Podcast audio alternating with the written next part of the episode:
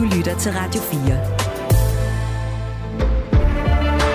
Velkommen til Kulturmagasinet. En vært af Mathias Wissing. Hvis du ikke har været så meget øh, udenfor, så har jeg en nyhed til dig. Sneen den er kommet, og sne i december har ifølge naturlovene minimum to konsekvenser. Dårlige trafikforhold og julestemning. Først nævnte er der ikke nogen, der kan lide, men heller ikke sidst nævnte er det faktisk alle, som er lige vilde med. Julen, er for eksempel ikke en entydigt rar ting for, øh, for for eksempel hende her. Vi er alle først for, når I tøs i vil langs. Men det er helt kør forbi, når I skal ned af græns Vi siger morgen, når vi kommer, morgen, når vi går Og hvis du ikke har hørt før, hør du Siden et brud for øh, 20 år siden i sanger og sangskriver Rikke Thomsens familie har december måned nemlig mest alt været en øh, årlig reminder om, hvad julen kunne have været, og det er nu smidt af på en sang, som hun kommer ind for at tale om, og ikke mindst spille senere i udsendelsen. Så skal vi fra Sønderjylland til Nordjylland. I dag er det nemlig præcis 42 år siden en ulykke i Hirtals indtraf, hvor ni mand mistede livet i forbindelse med et forlis og en redningsaktion på havet. Ulykken den er nu ramme om filmen Synkefri, der havde premiere i går om et kvarters tid. For jeg besøg af filmens instruktør Christian Andersen, der har historien tæt inde på livet, fordi han selv er fra området. Endelig så fortsætter vi vores kritiske gennemgang af julen, om ind i en mindre alvorlig boldgade. Sidst i dagens program har jeg nemlig Stig Rossen med, der lige nu for 29. år i streg er på juleturné. Det har jeg for at få et bud på, hvilke julesange vi kriminelt overser i vores vanlige julesangskatalog. Men vi begynder i midlertid med en snak om vejret. Du lytter til Radio 4. Der har de øh, seneste uger forsigtigt glimtet med det i dele af landet, men i går morges tog den så for alvor fat sneen.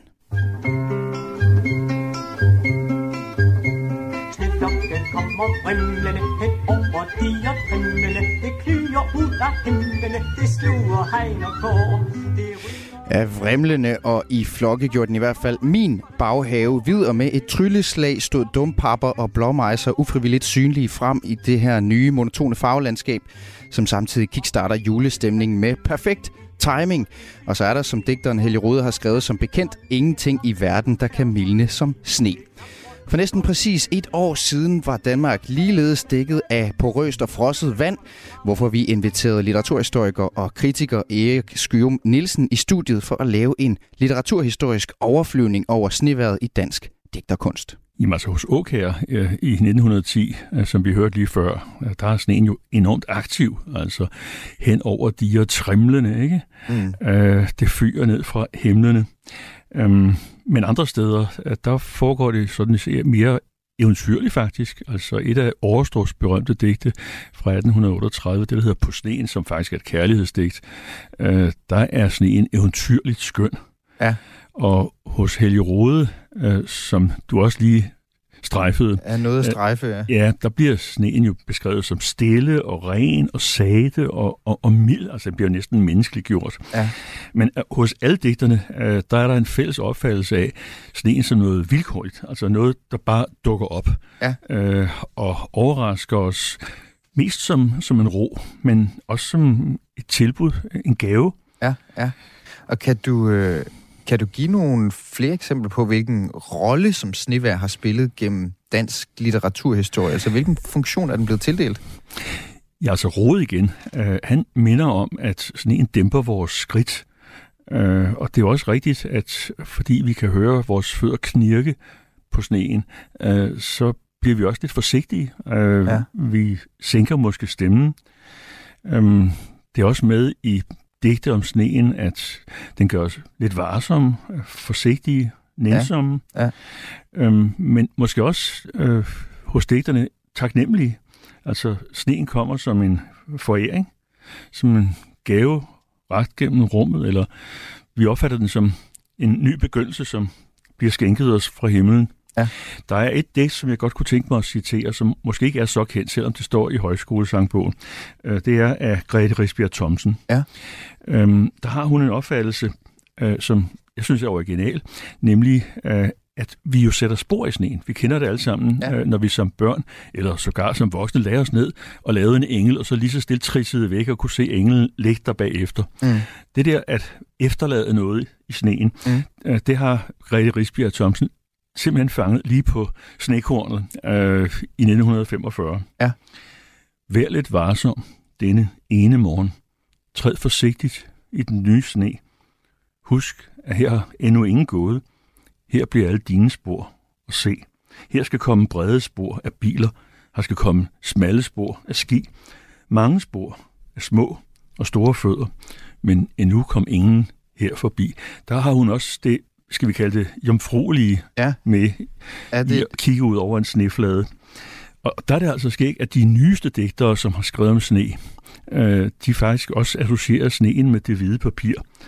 Altså, sneen frister os til at lave engle eller til at sætte spor. Men det hvide papir, som sneen så bliver metafor for, ja. frister digterne til at sætte øh, bogstaver ja. på. Det er helt ekstremt i uh, et bestemt digt af Hans Jørgen Nielsen, som jeg også holder meget af. Ja. Vores alt for tidligt konkretistiske og senere marxistiske digter og, og kritiker. Ja. Hans første bog, At det er et læsealbum fra 1965, der står der, Sneen er sne, og den sner. Sneen er sne, og den skriver. Skriften er sne, og den skriver. Skriften er sne, og den sner. Sneen er skrift, og den sner. Skriften er skrift, og den sner. Sneen er skrift, og den skriver. Og så er det langt, langt ophold, og så står der bare, skriften er skrift, og den skriver. Det er jo altså sporene af Det er en sjov sneen. parallel at læse mellem netop altså, øh, altså det her blanke ark og det her helt hvide. Altså det har jo, det, der, der er jo et helt oplagt overlap mellem de to øh, betydningsområder, når man, når man opholder sig ved det. Altså netop noget, noget uberørt, noget som ligger, ligger, ligger bart foran en, som man bare kan kaste sig ud i, og så, og så ændre for altid, som det jo er med i, i det her Vær lidt varsom denne ene morgen, som var det digt af, af Grete Risbjerg Thomsen, du, du fortalte om. Ja, øh, man kan ikke sige, at der er meget varsomhed i Hans Jørgen Nielsens digt. Nej. øh, det kommer næsten masende, men insisterende på øh, sig selv som konkretistisk lyrik så har jeg også fundet et, øh, som jeg klodede på første gang, jeg stødte på for, det. Hvis jeg må bede dig opholde dig, Ekskyum Nielsen, konkretistisk lyrik, hvad, hvad mener du med i, i den her forbindelse? Altså sloganet dengang øh, i midten af 60'erne, det var, at konkretistisk lyrik, den skulle bare være, den skulle ikke betyde. Nej. Øh, og den skulle fremvise sproget, sprogtegnene, rytmerne, grafikken øh, i, i den rå og rene væren, hvilket selvfølgelig er noget forbandet sludder, fordi øh, ord kan ikke holde op med at betyde. Men sådan så man altså på det dengang. Ja. Og en, der virkelig gik all in med konkretisme, øh, det var Johannes L. Madsen, eller Johannes Lund Madsen, ja. øh, som i 1968, øh, i den digtsamling, som hedder I sig selv, ja. øh, skriver, Sneen er hvid som stillhed. Stilheden øm som mørke. Mørket er tungt som havet. Havspejlet blankt som himlen. Himlen er blå som lykke. Lykken er hvid som sne. Sneen er rød. Ja. Og det sidste, det er jo vildt. Ja. Fordi øh, indtil da, der har digtet jo kørt i kæde, altså gentaget sig selv. Ja, der er noget cirkulært, som så alligevel bliver brudt med den det der... Det bryder han til ja. sidst, og så siger han, øh, hvis jeg skriver et digt her, så bruger jeg ordene fuldstændig som det passer mig. Det her, det foregår på digtets præmisser og ikke på naturens. Okay, jamen så kan sneen jo også øh, være rød. Ja. Ja, det er, og det er jo meget sjovt, fordi det, man føler, det falder på plads i hak ned gennem teksten der. Øh, sneen er hvid som stillhed, stillheden øm som mørke. Der er en dejlig rytme i det. Og så det der sneen er rød, som kommer som et udråbstegn til sidst. Ja, som noget, der er helt forkert jo. Altså, jeg kan nærmest ikke komme i tanke om noget mere ildevarslende end rød sne. Nej, nej, der er blodspor i sneen, ikke? Ja. Men altså, han er jo næsten tilbage øh, ved, ved rode. Altså, med den måde, han skriver digtet på, ja. der er han tilbage ved det blide, stille, øh, rene og sate, ja. øh, som Rode jo egentlig også havde. Og så pludselig får man den lige i snotten ja. øh, med sneen af rød. Ja, så river han det hele midt over til sidst. Ja. ja. Der er et digt til, jeg synes, vi skal have med. Mm. Øh, det er Sjade. Vi er i 1944, og det er en helt anden tone end hos Rode, eller for den sags skyld øh, hos Blikker med det hvidt herude, eller i sne står urt og busk i skjul mm-hmm. hos Ingemann. Der er jo mange snedigte. Ja. Men altså, tonen hos Jens August Schade i Kællingedigte 1944, den er fuldstændig dagligdags. Hør her. Nå, så fik vi da sne. og jeg som troede, at vi ikke skulle have sne. Og så ser det virkelig ud til, at vi skal have en ordentlig bunke sne, og ikke gå og tænke på sne evigt og altid, uden at den kommer.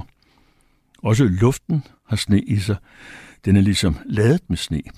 Måske er der en snetykning langt borte, som man sådan kan mærke i sig, uden at man direkte ved det, men som kommer, så man kan se det.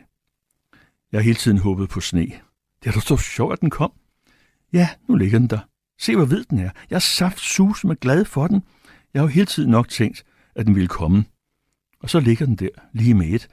Det er da sjovt, at den sådan kommer, uden at man gør noget som helst for det. Jeg har ikke halet den ud af luften. Det kommer sådan af sig selv. Hvad er det for pudsigt digt, det her, øh, Erik Skyv Nielsen? Altså, det, det, det virker sådan underfundigt hele vejen igennem. Jamen, det er ikke så mærkeligt alligevel, fordi Shade, han var jo øh, sanselig og, og erotisk, og havde altid en fornemmelse af at være på krop med verden. Men Shade var også øh, kosmisk og universel. Ja. Altså, han er en digter, for hvem der ikke er nogen modsætning mellem øh, det denne side og det hinsidige, eller imellem det menneskelige øh, og, og så det universelle. Og det han får røbet øh, i sin taknemmelighedshymne, som det jo er, til sneen, øh, jamen det er jo bare øh, en glæde ved, at der findes noget, som mennesker ikke er herrer eller damer over, øh, og som bare kommer til os uvilkårligt som en gave ret gennem rummet. Mm-hmm. Og det er Jens August Schade fra, fra 1944, det her. Vi har også noget nyere, øh, som jeg faktisk har, har, har, har indspillet lidt fra. Det er en sang, som findes i øh, højskolesangbogen, som øh, er en kærlighedssang af Stine Pilgaard, som har skrevet den roman, som hedder Meter i sekundet, som hun i øvrigt vandt de gyldne laverbær og Weekendavisens litteraturpris for. Ja, og, og der hvor hun så jo... skrev de her sange ind undervejs i bogen, og en af dem blev så sat på melodi efterfølgende af Katrine Muff Enevoldsen. Ja, der har vi faktisk en lighed øh, i forhold til Johannes L. Madsen, fordi øh, fortabt, ja, er, fortabt er jeg stadig øh, af Stine Pilgaard, som hun kommer med, hvad det i øh, 2018. Øh, det er også kædekomponeret. Ja. Altså hver strofes slutning er begyndelsen øh, på den næste. Ja. Og det betyder jo så, at øh, begyndelseslinjen, øh, vi mødtes i sne, øh, den også skal stå aller, aller sidst øh, i sangen. Ja. Det er jo men genialt. Prøv, men jeg prøver at spille, øh, ja det er det nemlig, og det skaber også den her cirkulære ting. Jeg vil lige prøve at spille lidt, øh, lidt fra en indspilning, bare lige så vi får lyd på også. Øh, bliv lige hængende, Erik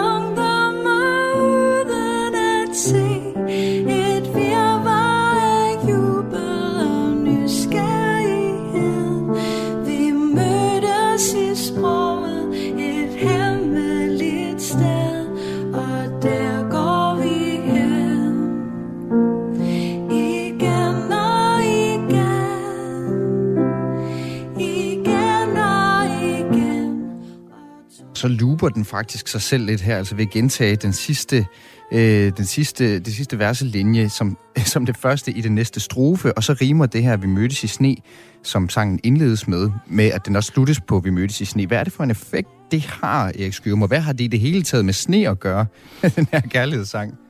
Altså kærlighed handler jo om, øh, at man håber, det skal ske igen. Altså det er, det er ligesom et barn, øh, der har fået en, en pandekage af en voksen, øh, og så bare siger en til. Mm. Altså, hvis man er glad for en anden, så vil man jo gerne se den anden igen, ikke? Og det der cirkulære eller gentagende, ja, det synes jeg, vi har fået ramt virkelig godt i Stine Pilgaards digt. Men der er altså en ting, jeg ikke kan lade være med at nævne, når nu vi hører øh, Katrine Muff Enevoldsen synge den. Mm-hmm. Det er, at versemålet, øh, det har Stine Pilgaard altså faktisk planket fra øh, Lisbeth Smedegaard Andersen, øh, hendes salme Du fødtes på jord. Og ja. hvor har Lisbeth Smedegaard Andersen det fra? Hun har det fra Thomas Kingo. Okay. Det er versemålet fra, fra verden farvel, altså den, som har øh, omkvædet øh, forfængelighed, forfængelighed. Ja, så der er nogle øh, helt vilde forbindelseslinjer på spil her i, øh, på tværs i dansk litteraturhistorie. Ja, altså Stine Pilgaard, hun øh, har en intern connection tilbage til øh, Kinko i slutningen af 1600-tallet her. Sagde altså litteraturhistoriker og kritiker Erik Skørum Nielsen om sne i dansk litteratur. Du lytter til Kulturmagasinet. AF2, hvad er jeres status?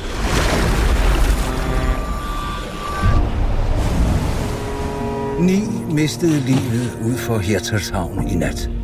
En fiskekutter kom i havsnød, og en redningsbåd kom til undsætning. Alle ombord omkom, og alle var fra Hirtshals. Ja, du hører lyden af en øh, ny dansk film, som ramte biografen i går. Det er en film, som bygger på virkelige begivenheder, der har en personlig betydning for dig. Christian Andersen, filmsinstruktør. Velkommen til. Tusind tak skal du have. Vi skal høre mere fra det lige om lidt, men først så tager lige lytteren med. Synkefri, som filmen altså hedder, er inspireret af virkelige hændelser. En ulykke, som uh, indtraf i Hirtals for hvad der i dag er præcis 42 år siden. I, uh, I filmen der møder vi drengen Henrik, som bor i en familie med en mor, en far og en søster, men da faren han omkommer i en uh, redningsaktion på en båd, som er blevet kaldt Synkefri, så placerer myndighederne ansvaret hos, for ulykken hos redningsmandskabet selv og hos Henriks far, der var styrmand, og det kan Henrik ikke leve med, så han giver sig ligesom til at efterforske ulykkens egentlige årsager. Det gør, at han rager uklar med ikke bare de myndigheder, som vil undgå en offentlig skandale, men især de lokale fiskere, der frygter, at mere omtale vil gå ud over byens arbejdspladser i grove træk, Christian. Det er jo bare lige for at give et lille stilas for lytterne og stå på for den snak, vi skal have nu.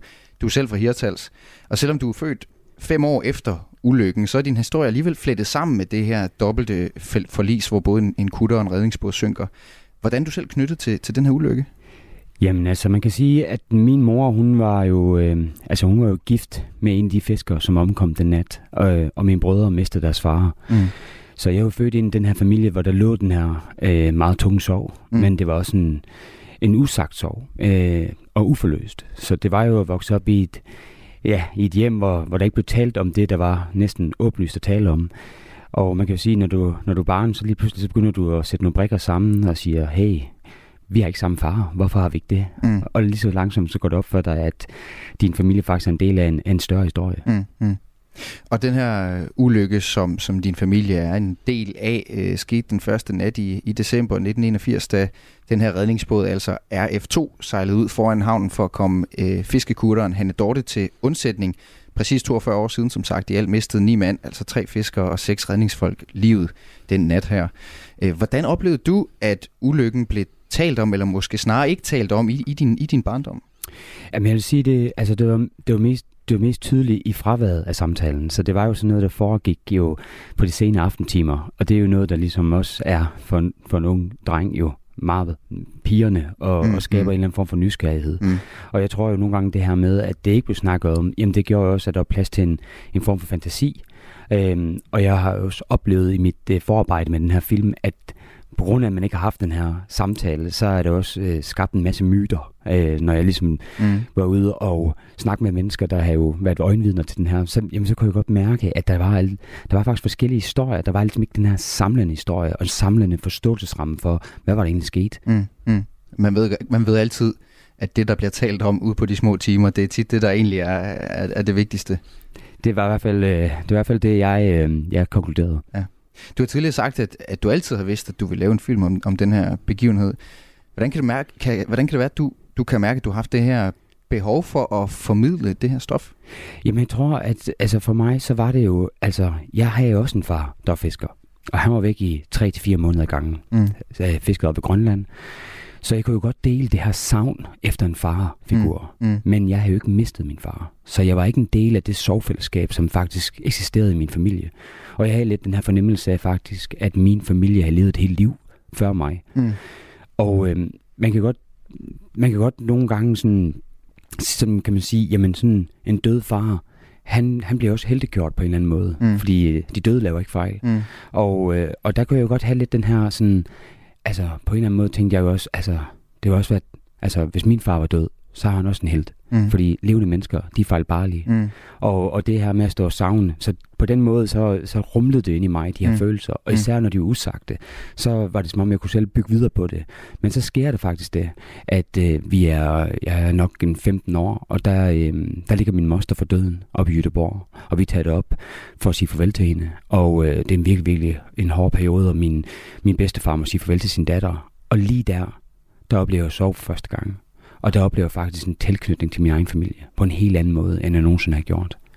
Og det var ligesom der, jeg fandt ud af, at den her historie, den er nødt til at fortælle, fordi jeg er nødt til på en eller anden måde også at give en stemme til dem, der ikke har øh, en stemme i sorgen. Mm. Så du blev lukket ind i et sorgfællesskab der, mm. øh, ligesom da du fik en, en ny sørgelig anledning til, til, at, til at komme ind, Ja, og det, på en eller anden måde fik jeg også et, ja, på en eller anden måde sprog med min, med min søskende, som jeg ikke har haft før. Ja. Virkelig spændende, Christian. Lad, lad os prøve at gå lidt ind i, i filmen, du så har, har lavet om det også. Øh, vi følger som sagt ham her, øh, styrmandssønnen Henrik, og, og fortælling om, hvordan han ligesom prøver at rense farens navn. Narrativet bliver, at det er redningsmandskabets egen fejl, at, at, at den her RF2 er, er, er sunket, selvom den skulle være synkefri. Men vi følger også en, en række kvinder og deres sovearbejde efter ulykken her. Der er Henriks mor Iben, som pludselig står alene med to børn og en, og en købmandsbutik.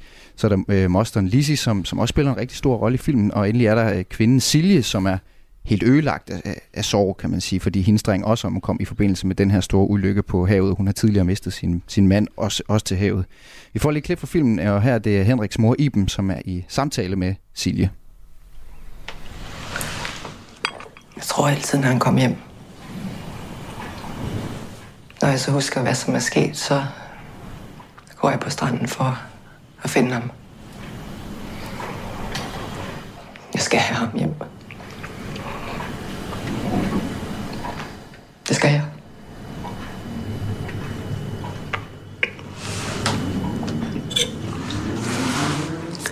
Hvad gør du egentlig i julen?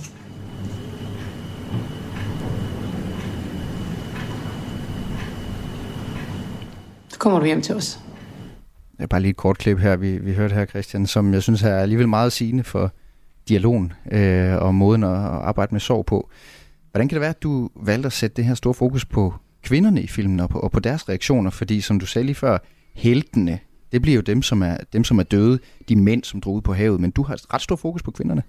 Ja, men jeg tror jo, at øh, man kan sige, der var ligesom to ting, der var, der var helt centralt for mig. Den ene ting, det var det her med, at vi har det med, at når der sker så forfærdelige ulykker, så fokuserer vi på selve ulykken.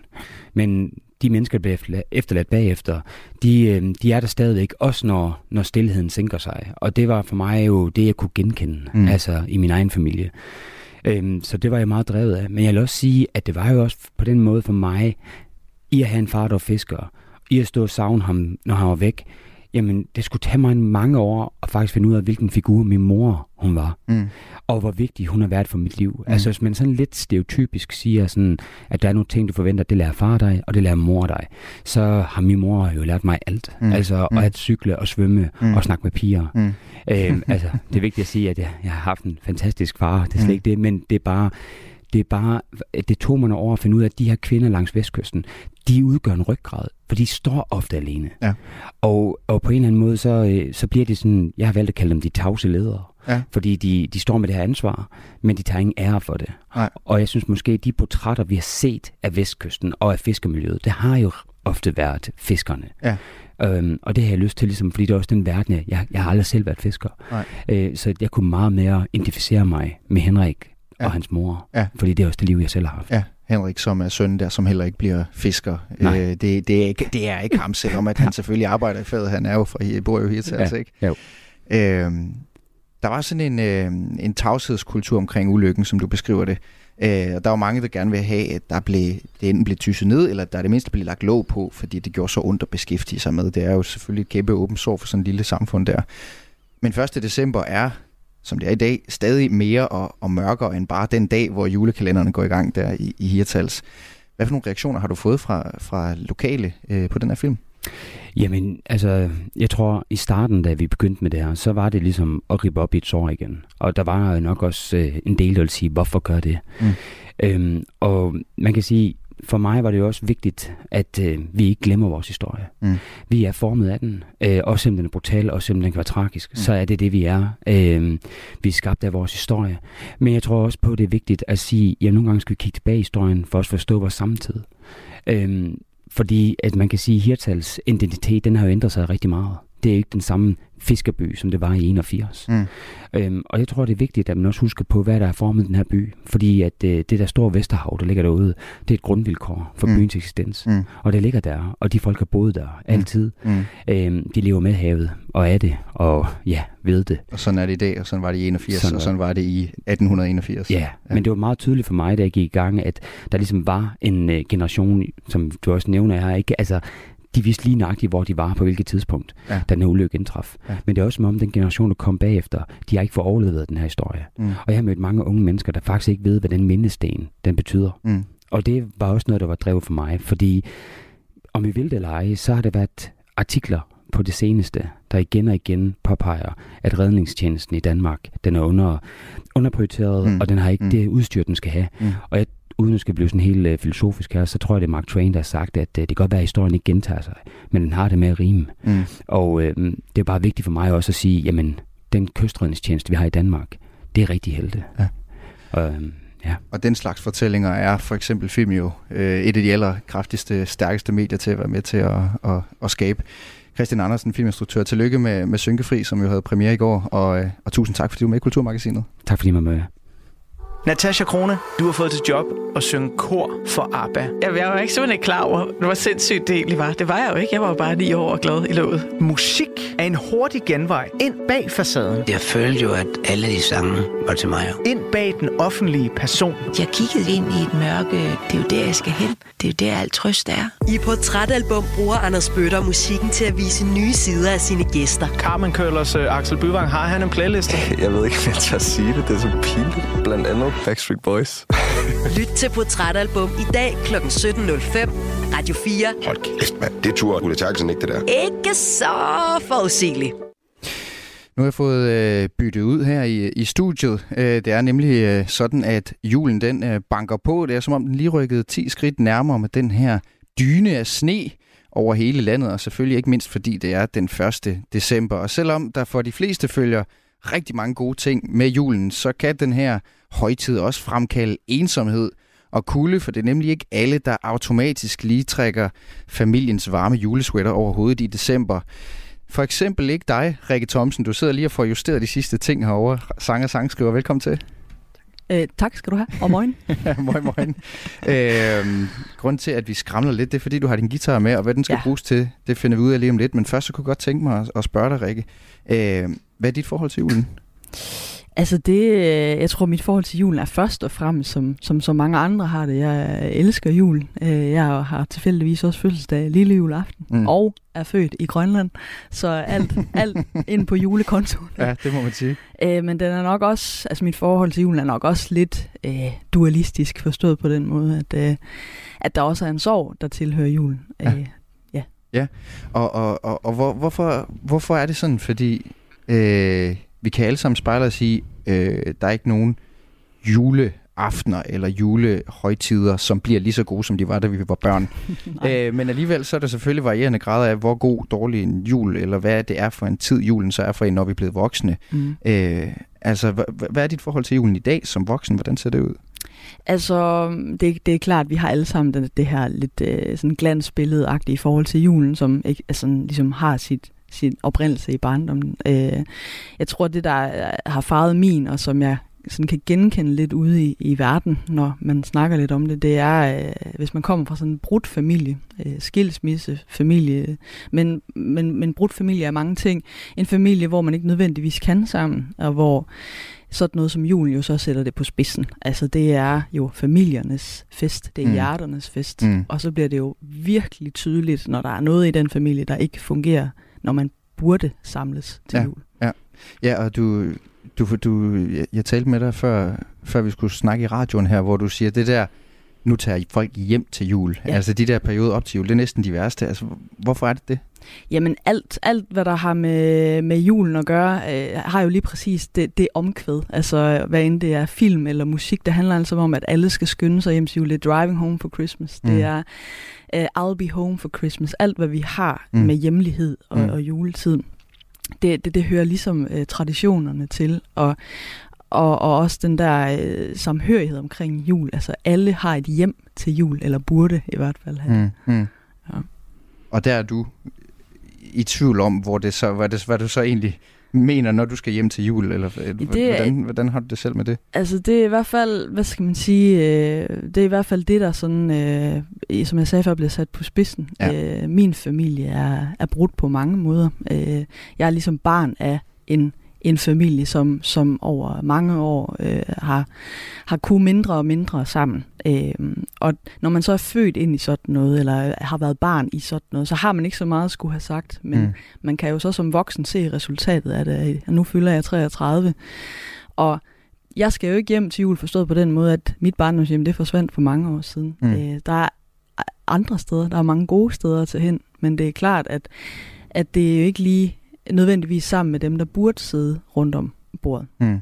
Og, så derfor, ja. og det er derfor, julen bliver så kontrastfyldt for dig, fordi det både er, er minderne, mm. øh, men også det, der det, så minder om, hvad det, hvad det så er, det ikke er i dag for lige dig. præcis, lige præcis. Så, så hvis julen er sorgfuld, så, så er det selvfølgelig det billede, det er det familiebillede af både dem, der burde være der, øh, og så også dem, der er der, men det er jo så derfor, at nogle, nogle andre ikke er der. Det er jo ligesom det, der er med mm. det. Øh, mm. men julen er jo heldigvis også fremtid, og det kunne vi så også tale lidt om, det er klart. Men, øh, hvorfor tror du, det lige præcis er, er julen, der ligesom trigger, eller forstærker, eller, eller banker rusten af de her familiekonflikter, vi kan have engang med? Altså, hvorfor er julen så, så, så, så, så ekstra potent, hvad det angår? Mm.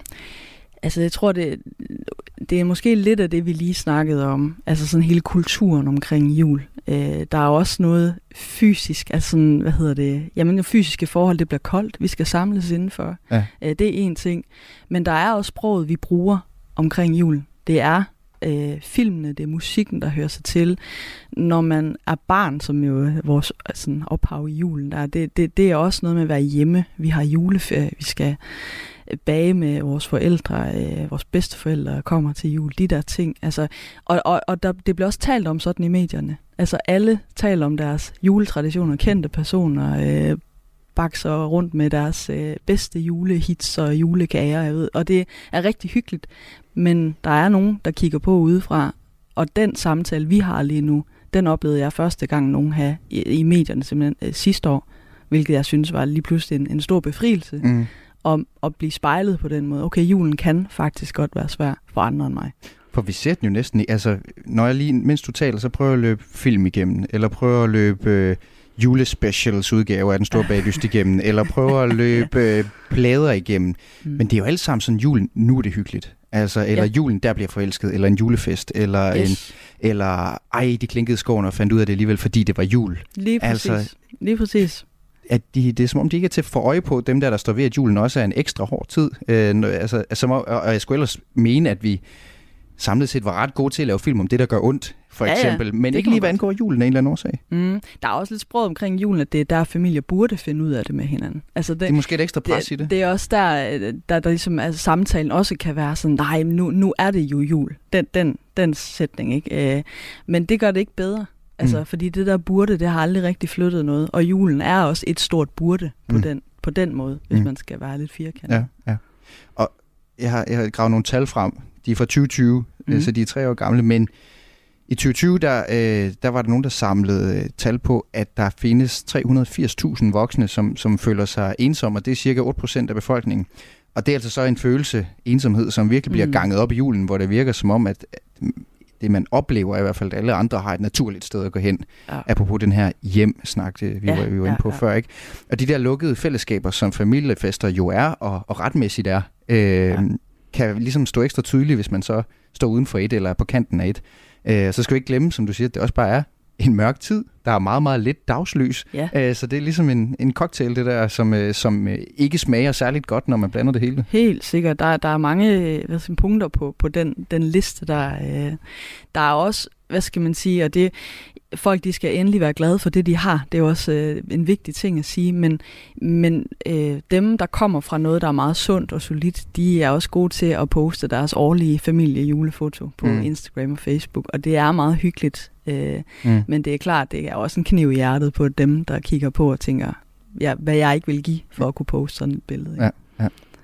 Og alt det her... Øh skulle jeg til at sige, har du skrevet en sang om, men det har du ikke. Du har faktisk skrevet en sang noget andet, men det her passede godt ind i den sang. Vil du fortælle en lille smule øh, om, om, om den sang, som vi også skal høre om lidt, hvorfor du har gitaren med? Ja, altså øhm, det er ikke en, en julesang, men den har på en eller anden mærkelig måde fået et lille julevers. Øh, og, og jeg fik skrevet det sidste vers der også øh, som det sidste af sangen, fordi øh, det er en sang, der handler om ikke helt at kunne love noget. Ikke mm. helt at kunne love, hvad det er for en relation, øh, du og jeg skal have. Men hvis jeg nu alligevel gav et skud på det her den her relation, vil du så, vil du så lade lyset stå tændt? Altså vil du sørge for, at jeg kan finde hjem? Ja, at vi eventuelt, at døren står på klem til ja. og, og, og prøve at tage fat i den her konflikt og se, om den kan masseres en lille bit Ja, lige præcis. Lige præcis. Øh, jamen, Skal vi ikke, øh, skal vi ikke høre den, Rikke? Øh, Jo. vi skal lige have, have skruet lidt på mikrofonerne der, så de er øh, rigtige, men øh, hvis jeg nu prøver at... Øh, Hvis jeg nu lige klimper lidt her. ja, så, kan jeg, så leger jeg tekniker herover. Fedt. Kan du ikke, øh, vil du ikke prøve at kaste dig ud i det? Jo, det vil jeg gerne.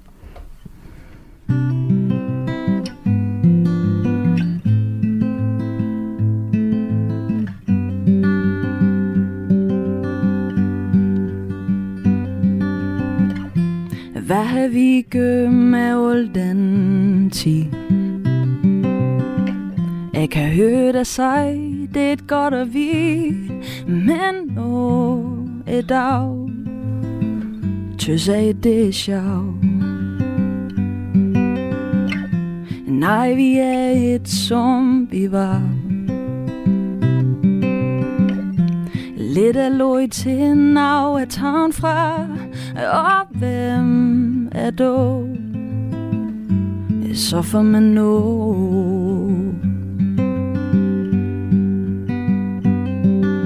Og jeg kan til fortælle. Uh, alle år man kommer hjem igen. Men jeg kan spytte over her ved du lade lys stå til.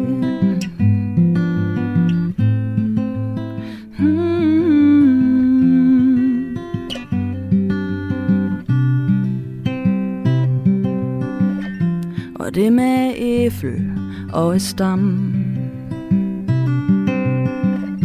Sej med katte fål for land Og bo har det til Når det bare ligger det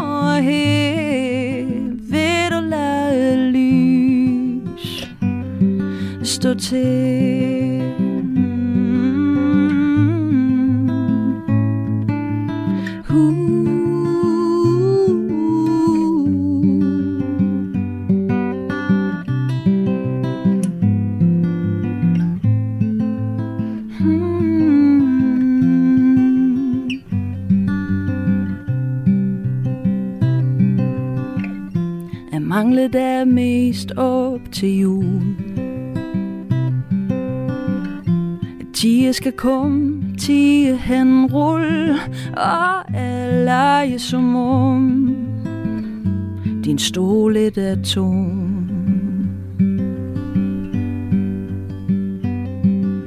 Og jeg kan ikke fortælle, hvor jeg har været. Alle om jeg kommer hjem igen.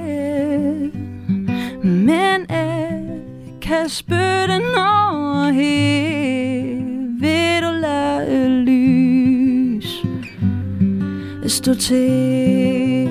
Mm, Ja, vil du lade lys stå til.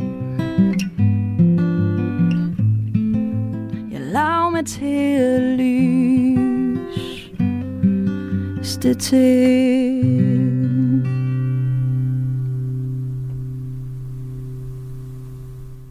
Sangen, Rikke Thomsen. Selv tak. Øh, vil du lade lys stå tændt, har jeg lyst til at sige. Det- det var Men jeg jeg godt kunne også forsøgt. sige, vil du lade lyset stå tændt. Øh, altså fra pladen øh, Magtværk, som Mm. du lige har, har, har udgivet. Øh, nu tager vi lidt om nummeret, før du spillede det, men øh, i det hele taget er det her jo en, en pladerække, hvor du gør lidt op med det her øh, glansbillede af, af Sønderjylland, som du ellers er blevet sådan lidt kendt for. Øh, du skal tænke på, at det er jo helt vildt, når nogen på landsdækkende medier taler dialekt, så er det jo noget, ja. så er det noget, alle bider mærke i. Så det bliver altså dit varemærke. Du fik modersmålprisen for det i, i 2019, men Ja, for sådan.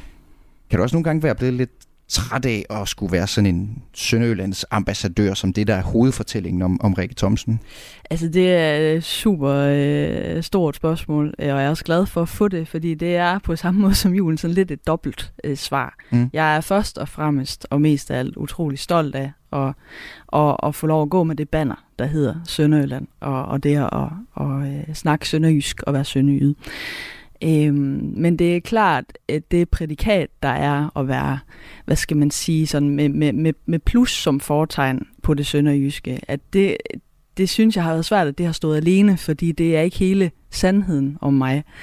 Øh, jeg er stolt af at være sønderjyde, men det er klart, at min fortælling er jo også Sønderland som en sorg. Det er Sønderland, jeg mm. måtte forlade. Det er Sønderland, som på mange måder er gået i stykker for mig. Mm. Og det handler meget om min sangskrivning også om. Og det er først nu, det er på en eller anden måde, nu hvor i gåsøjne med en positivt nyhedsværdien af, at jeg, øh, altså at jeg synger på Sønderjysk, det er ligesom er gået lidt af er der plads til. Hvad er det så rent faktisk, ja. jeg synger om? Ja. Og det, det, er en, det er en dejlig øh, frigivelse på ja, et eller andet. En lille udvikling på, ja. på, på, på hele din, øh, din, øh, din baggrund.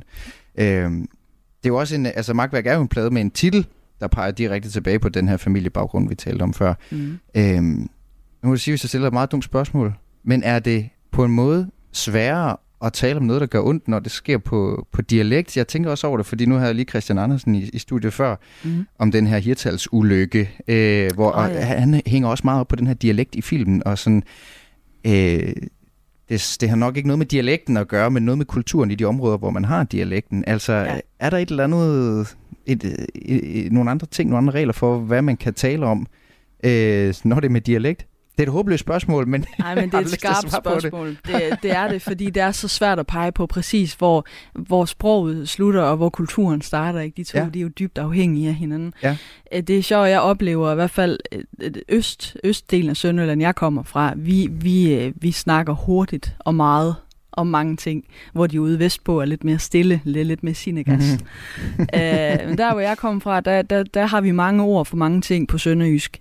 Øh, men jeg har oplevet, at det sjældent er om det, vi burde snakke om. Mm. Og det synes jeg er klart en, en del af, af kulturen, der hvor jeg kommer fra. Og ja, det er svært, i hvert fald for mig personligt, øh, at, at sige på sønderjysk, hvad det er, jeg gerne mm. vil sige, også selvom det er mit modersmål. Mm. Øh, så det var også det, der var udfordringen for mig på min anden plade. Det var faktisk at ture give lidt los for, mm. for følelserne i det, men også på mit sprog. Øh, og det kommer der jo så et eller andet andet sprogligt ud af. Ja. Altså, man kunne godt, man kunne godt uh, påpege nogle steder, hvor jeg faktisk ikke siger, hvad jeg mener, men så får jeg det sagt på en anden måde. Men det er jo så også det, sproget kan. Og så har du nogle gange et band og nogle lydflader, og som minimum som nu en akustisk guitar også ja. at, at tage med ind i det. Ja, lige præcis. Et sidste spørgsmål, Rikke, som lige vender tilbage til, til julen, og noget vi sagde, vi har fået en sms, nemlig fra, fra Christina. Hun, skal, I siger, hun skriver, I siger, at julen ikke bliver lige så magisk, som da man var barn, men jeg oplever faktisk, at jeg først som voksen har lært at sætte øh, pris på julen, tror jeg, det skal stå. Mm. Vennerne og juletid i det hele taget. Jeg sætter pris på julen, fordi min søn kan lide jul. Øh, ah. Tror du, der ligger noget foran, som, som kan, foran dig, som kan give julen noget, noget nyt, hvor du ligesom kan komme tilbage og sætte pris på julen på et nyt niveau? Det er virkelig en fin sms, fordi det er jo også hele, hele pointen i, at vi sidder her. Det er, at, at der er jo en grund til, at jeg kan tale om det nu, og det er jo, fordi jeg kan se en, en fremtid Øh, ikke bare for mig selv, men også, også i mit liv. Og julen er jo der, hvor man er sammen med dem, man holder af. Og det er klart, at, at den familiekonstellation, jeg er ved at skabe på benene med min kæreste og vores lille hund, er forhåbentlig et barn engang. At det er da klart, så får julen lige pludselig et helt nyt lys. Mm. Øh, og der er jo også noget ved minder om melankolien, der hører til det, som er en enormt positiv ting. Ja. Så der er en fremtid for, for glæden ved julen, det er klart. Hvis man vil høre mere fra dig og din plade Markværk og dine tidligere numre, så tager du på turné i øh, februar og marts, Rikke, og der er stadig et par billetter tilbage til nogle af koncerterne, hvis man nu er hurtig. Øh, tusind tak, fordi du kiggede forbi, og tusind tak for sangen. Tak, fordi jeg måtte komme. Tusind tak. Du lytter til Radio 4.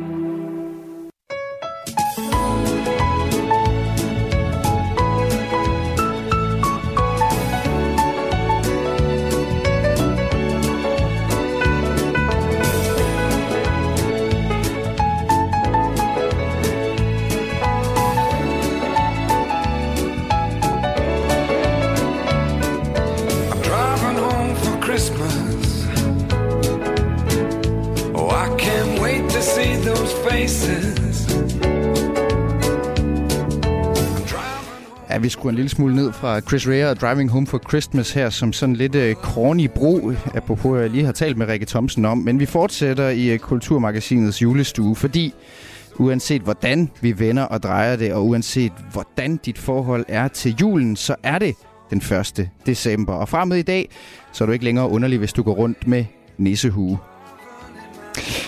Inden du har set dig om, så står du helt forpustet nede i magasin og stresser over, at du igen er kommet for sent i gang med at købe julegaver, mens de her sange brager ud af højtalerne.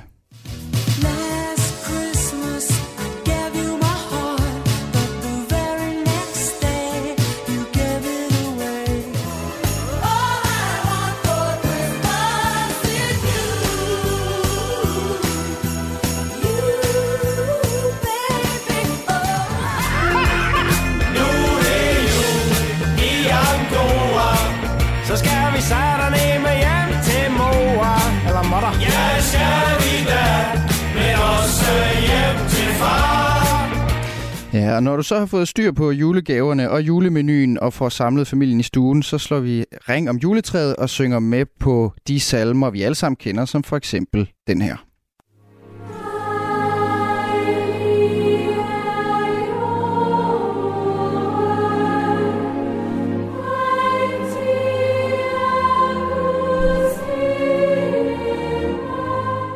Om end vi øh, ikke nødvendigvis synger helt så langsomt. Uanset hvad, så er julen sangens højtid. Og på trods af det, så er det som regel de samme sange, vi møder igen og igen år efter år, når julen nærmer sig. For eksempel har Mariah Carey's All I Want for Christmas intet mindre end 1,5 milliarder afspilninger på Spotify. Og i mandags der kunne kulturmediet Soundvenue fortælle, at 44 ud af de 50 mest spillede sange på Spotify i Danmark var julesange, og det var allerede inden december. Danskerne elsker åbenbart julesange, og en, der virkelig elsker julesange, det er dig, Stig Rossen. Velkommen til Kulturmagasinet. Tak skal du have. Øh, Stig, nu talte jeg før med Rikke Thomsen, som jo har et kontrastfyldt forhold til, til julen. Men hvad betyder julen for dig? Den betyder jo øh, først og fremmest travlhed, vil jeg sige, fordi det er, øh, det er jo højsæson for, for mit vedkommende rent koncertmæssigt. Mm. Vi har i det seneste, ja, det, det er 29. år i træk, vi laver juleturné, og vi øh, laver et sted mellem 25 og 30 øh, koncerter øh, inden for sådan en periode på 3,5 uge, maks en måned. Ikke? Så der er travlt, det er hektisk, men det er også fantastisk. Ja. Jeg er i en lidt anden lejr. Jeg elsker julemusik. Ja, og du, øh, jeg var inde og tjekke din kalender. Du optræder hver dag fra i dag, det er allerede lige om lidt, og så frem til den 20. Ja. december. Så du er virkelig på, på, på tur her. Og du er jo også en mand, ja. Stig, som kan din julesang på fingerspidserne. Øh, bliver du også nogle gange træt af, at det altid er de samme julesange, vi synger og synger igen og igen? Eller er det dig, der har været på Spotify og hører All I Want for Christmas 1,5 milliarder gange? det, jeg, jeg tror ikke, det er mig, der har hørt alle, alle de gange. Og så vil jeg sige, nok heller ikke lige den sang. Jeg synes, det er en fed julesang. Og det, men der, men der, er, der er så meget at vælge imellem. Det er det, jeg synes i virkeligheden, der er det fascinerende ved julerepertoiret, at der er så sindssygt meget at vælge imellem. Ja. Ikke bare rigtig mange forskellige sange, men også rigtig mange forskellige stilarter. Ja, ja. Prøv altså, der, der, der søger jeg jo tit Nå, men så i Danmark, der har vi den der med, at, at uh, julesangen ikke skal, skal... Det skal... Du har lige, jeg har lige spillet Dejlig af jorden. Vi elsker jo de der meget øh, salmeagtige julesange i Danmark. Glade jul, øh, som øvrigt er østrisk. Men, men, øh, men, men jeg elsker det amerikanske øh, julerepertoire. Mm. Øh, også, vil jeg så lige sige, for jeg synes også, at de danske julesange er rigtig smukke. Øh, men, men den amerikanske juletradition er bare, at man kan lave julesange i en hvilken som helst stilart. Det er de her juleswing, altså Have yourself a merry little Christmas. Og de, de har øh, jule øh, blues. Bells will be ringing. Man kan lave jul på alle mulige forskellige alle måder. Og vi har altså julerock, ikke?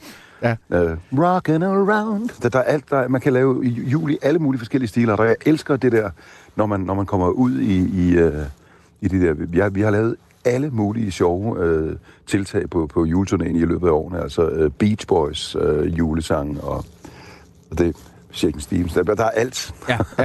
der, man kan simpelthen bare pille ned fra alle hylderne. Ja, det, og det er, det er måske også det, der gør, at, øh, at vi faktisk kan blive ved med at høre julesange, de samme julesange, fordi der er trods alt så, for mange, så mange forskellige genrer at tage fat i, og så mange forskellige skoler og traditioner og, og, og pille ned fra, fra ja. hylderne af. Er der en julesang, du virkelig bare elsker sådan, øh, mere end alle de andre? Alle de andre, undskyld? det, er, igen, det er jo som at vælge mellem sine børn. Altså det, det er svært, ikke? fordi jeg elsker, jeg, jeg elsker bare julesangen og hele genren. Men hvis jeg skal sætte fingeren på en, så bliver det nok Glade Jul. Altså jeg tror, Glade Jul har været med alle 29 år i træk. Uh, der er et eller andet ved den julesang, som, uh, og jeg, som jeg nævnte, den er østrisk, men den er oversat til sindssygt mange forskellige sprog. Mm. Uh, og, og det er jo blevet sådan en, en, en indbegrebet af den dansk julesang, Glade Jul. Mm. Okay. Og så vil jeg sige, den, øh, den som vi, vi altid slutter vores julekoncerter med, nemlig øh, når du ser et stjerneskud fra, fra, øh, fra juleshowet, Disney's juleshow, det, det, den er også, gør mig altid i julehumør, ikke? Mm. Og så har vi hentet en fra Norge, der hedder En stjerneskinner i nat. Ja, og den... Som øh, vi har introduceret på vores jul. Ja, og den kunne jeg godt tænke mig at høre lidt fra lige om lidt, men jeg skal faktisk omkring noget andet først, Stig. Øh, nu ja. har du sagt noget af det søde, så skal vi have noget af det sure. Der er, du må have en julesang, som som du ikke kan fordrage. Altså det, det har vi alle sammen. Et eller andet, som vi ikke kan holde ud, når det lige præcis er den. Er, er, er der en julesang, du har set dig sur på? Ja, en version, vil jeg sige. Altså hvis jeg skal vælge en, der, jeg vil sige, Mary's Boy Child er jo en af mine yndlingsjulesange. Øh, når vi, i hvert fald når man synger den i en, en smuk, det er en meget smuk tekst, mm-hmm. men der er en version af den sang, og det tror jeg nok, folk allerede nu begynder at sidde og sige, nå ja, Boney M's. ja, ja. Boney M's version af, af Mary's Boy Child, jeg kan simpelthen ikke klare den. Nej. Jeg får lyst til at rive alle nisse, nissehorne i stykker. Ja, men så prøv at høre den lidt her. Når jeg hører den version. Nej.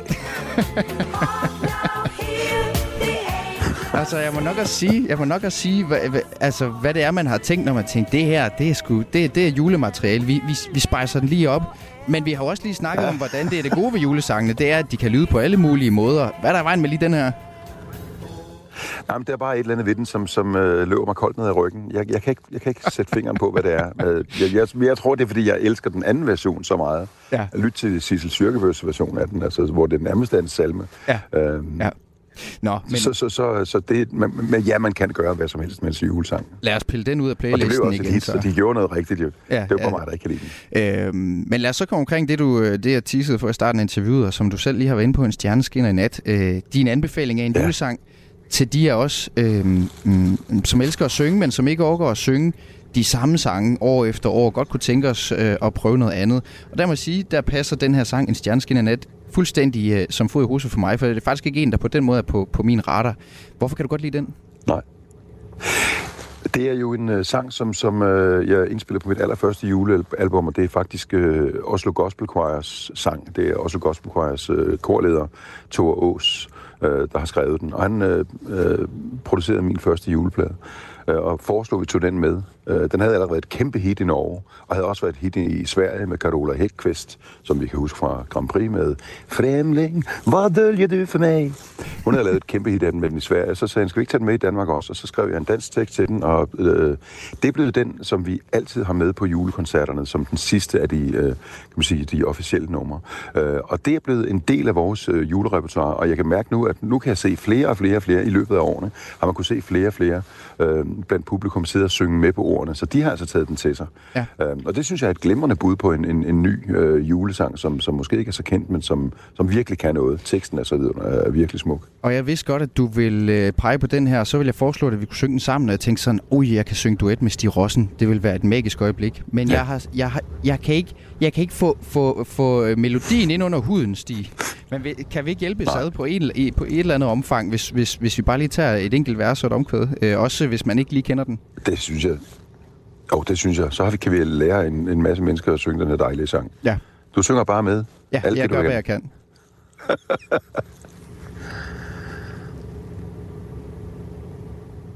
øh, vil du spille musik, eller skal vi bare synge den helt a cappella? Øh, jeg vil have den a cappella, Stig. Det var det. kan vi prøve Nå, det? helt a cappella. Hvis du nu lægger okay. ud, fordi så har... Nu i den hel... Ja, så synger jeg. Nu i den hellige time står vi i stjerneskær og hører klokkerne kime. For, ja, nu er for julen, nu er julen her. Eller nær, må du også sige.